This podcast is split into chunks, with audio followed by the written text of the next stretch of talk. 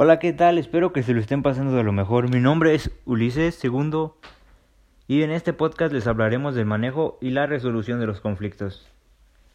¿Quién no ha tenido algún conflicto en un equipo? Realmente lo vivimos mucho tiempo, muy seguido, escuela, trabajo o cualquier otro sitio donde se tenga que reunir en grupos. Entonces yo desde mi perspectiva les hablaré acerca de cómo enfrentar y resolver los conflictos de una manera adecuada, ya que a lo largo de nuestra vida se presentan diferentes tipos de conflictos y muchas veces no sabemos cómo solucionarlos.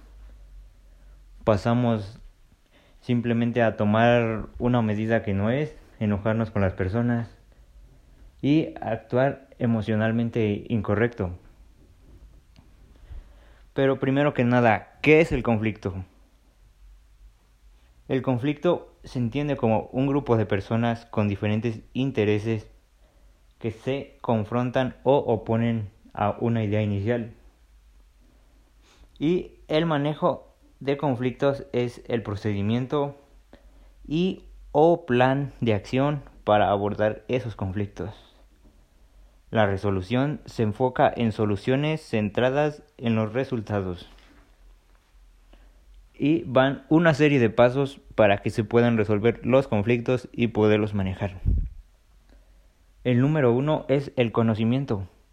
Es cuando estás aceptando que hay un problema, un conflicto en el equipo y el conocimiento es el número uno. Seguiría el diagnóstico. Se evalúa el tipo de conflicto que se tiene, si es de necesidad o de valor. El 3 es la reducción. No puedes actuar con la energía emocional. Tienes que controlar la energía para no actuar de forma incorrecta.